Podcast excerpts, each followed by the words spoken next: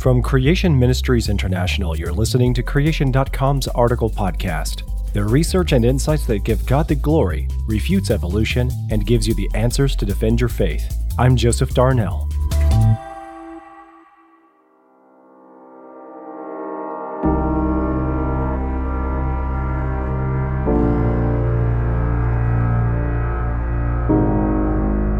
Many proponents of evolution repeatedly cite examples of natural selection as evidence of evolution. That is, evidence of the sorts of processes that could have turned microbes into man given enough time. Often the terms natural selection and evolution are used interchangeably, as if they were synonymous.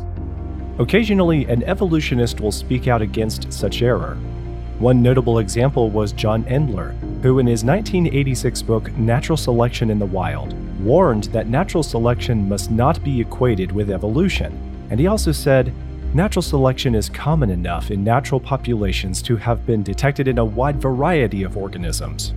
However, natural selection does not explain the origin of new variants, only the process of changes in their frequency.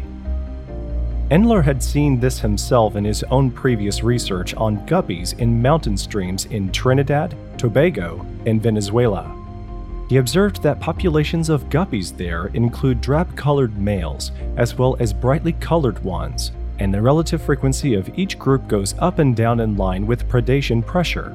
If predators are few or absent, brightly colored males predominate, as female guppies prefer them as mates. So, gaudy males are more likely to pass their genes to the next generation. But when predators are numerous, the better camouflaged drab male guppies are less likely to be eaten than the gaudy ones, and so the females have to be content to mate with the survivors. Thus, drabness becomes predominant in the population again. The guppy population dynamics are indeed a terrific example of natural selection. Ironically, however, Endler's warning in his 1986 book hasn't stopped others from incorrectly misrepresenting his guppies as demonstrating evolution. For example, Richard Dawkins proclaimed it to be a spectacular example of evolution before our very eyes, but it most definitely is not, as there is no new genetic information in evidence anywhere here. There is not a shred of any evidence from Endler's credible guppy research that fish could have turned into fishermen, fishmongers, and fish physiologists. and fish physiologists. Yet that is what the evolution story would have us believe.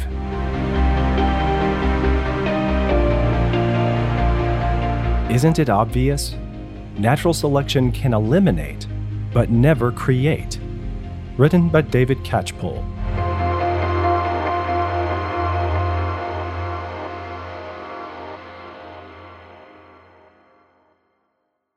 As Creation Magazine has pointed out many times, natural selection has been amply observed happening in many populations of insects, animals, fish, and plants, but in all instances, it is not evolution.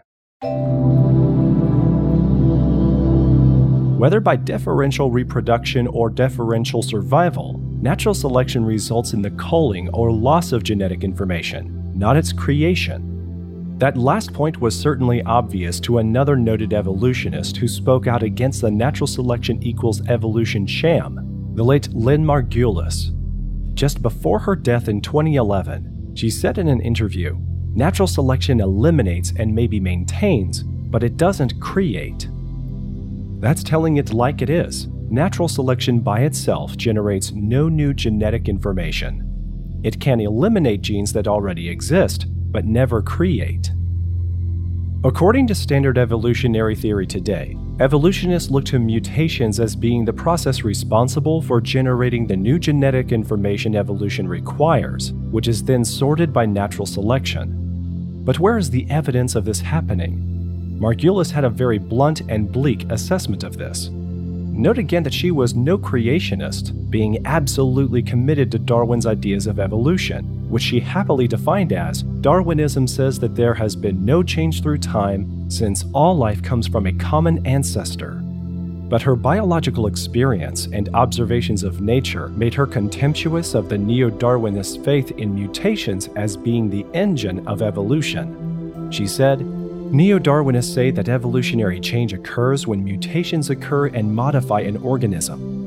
I was taught over and over again that the accumulation of random mutations led to evolutionary change, and I believed it until I looked for evidence. Indeed, when other evolutionists over the years have been pressed to give specific evidence of mutations that increase the information in the genome, they are unable to give coherent answers that's because mutations are overwhelmingly a downhill process.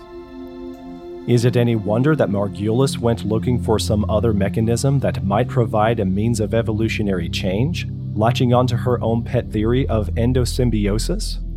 Not that there's any evidence of any evolution there either, but Margulis was certainly right to point out the dearth of evidence for mutations and natural selection ever being able to create the evolutionary change required for all living things to have arisen from a common ancestor. As with Endler's guppies, when one looks at the evidence in the real world, standout examples of natural selection and mutations show a consistent loss or mere maintenance of genetic information not the gains that microbes to man evolution requires. Fire ants invading parts of the USA quickly cull out fence lizards that don't do the twitch dance to shake off biting ants. Only the twitch dancing lizards survive, a characteristic which was already present in the lizard population. In the face of such natural selection, the lizard population is now better adapted to maintain a presence in fire ant areas. No new genetic information, therefore, no evolution. A deadly parasitic fly on the island of Kauai acoustically tracks down chirping male crickets, but crickets with an X chromosome mutation that silences them evade detection by the killer fly. Somehow, the mutation mute crickets have been able to find mates and pass their mutated genes to the next generation. Note that the genetic information for chirping has been eliminated. In this classic example of natural selection and genome degradation, Kauai's crickets are now silent, but at least they survive. In Nebraska's sandhills, deer mice with a mutation conferring pale coloration are better camouflaged against bird predators than normal deer mice. But the mutation is a downhill change, not gain of function. No justification whatsoever for those trying to claim that this is the latest icon of evolution. Cliff swallows live in mud nests they build on highway bridges and road culverts. But when flying out from the nest, they are vulnerable to being killed by passing vehicles, particularly those with longer wings, less able to take off vertically than birds with shorter wings. The genes for longer wings are thus being progressively eliminated, leaving behind a population with most birds having shorter wings. In the absence of their usual predators found on the mainland, the mutant flightless offspring of beetles on windswept islands are favored by natural selection over their winged, prone to being blown out to sea siblings. But there's no gain of function evolution here. The genes for flight have been lost. It's getting harder to catch fish of even minimum legal size. In some commercial fishery populations, for example Canadian cod, the genes for large sized fish have been completely eliminated. By selectively killing elephants with the largest tusks, poachers for the ivory trade have left behind elephant populations having short or even no tusks. The genes for large tusks are being eliminated. Living in dark underwater caves, natural selection favors eyeless mutant fish over their sighted kin. Eyes in such an environment are a disadvantage as the delicate tissue is prone to injury as fish bump against sharp rocks in the darkness, becoming an entry point for potentially lethal bacteria. Eyelessness clearly represents a loss, not a gain, yet leading evolutionists bizarrely have claimed it as supporting their case. But evolution needs to invent eyesight, not destroy it. Highly prized for traditional Chinese medicine, the Tibetan snow lotus has halved in height during the past century because every year at flowering time, people scour the alpine slopes for the taller plants considered more potent. Only the smaller plants have been left behind to produce seed, and thus the genes for snow lotus tallness are being progressively eliminated from the Himalayas. Far from being one of the top seven examples of evolution in action, as some claim, this observed genetic change is in the wrong direction for primordial ooze to have ever turned into plants and animals. Mutations overwhelmingly degrade genetic information, a downhill process. Whereas for microbes to man evolution to be true, evolutionists should be able to point to thousands of examples of information gaining mutations, an uphill process, but they can't. Note that sometimes die-hard anti creationists quibble over the definition of information. As information is foundationally an argument from probability, we might expect a few cases of trivial information increases. But evolution requires encyclopedic amounts of new information. Some evolutionists have pointed to nylon eating bacteria as being a lead candidate. But unfortunately for proponents of evolutionary theory, it turns out not to be new information. Rather, the new ability comes from two typos in an existing enzyme finely tuned to break bonds in certain chemicals. The mutated enzyme is less tuned for its current task, but can digest other chemicals, including nylon, with the same bond. Such mutations are therefore evidence of downhill change, not uphill.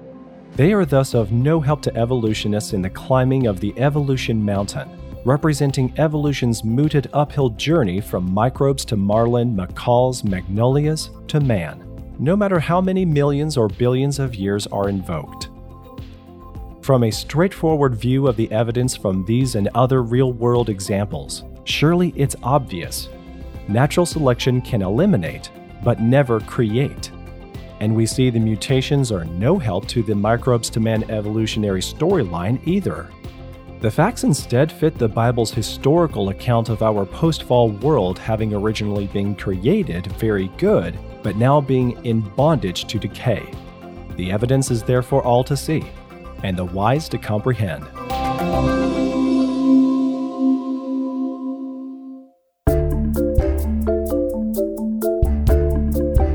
Did you know that at creation.com we have several books and videos that can further your understanding of creationism and the issues that Christians are confronted with at church?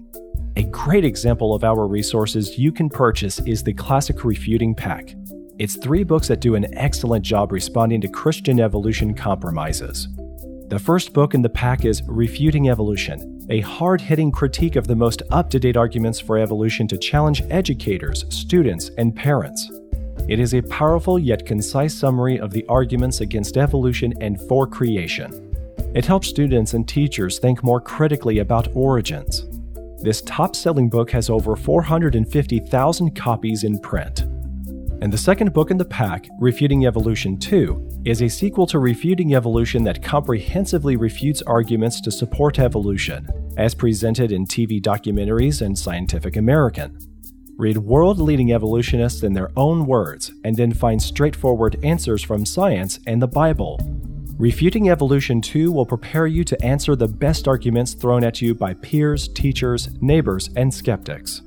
And the third book in the classic pack is Refuting Compromise, a comprehensive and resounding refutation of the position of progressive creationism, like the position of Hugh Ross, whose views cause massive confusion about science in the Bible. Refuting compromise is one of the most powerful and scientific defenses of a straightforward view of Genesis creation ever written. So get this pack of three excellent books at creation.com/store.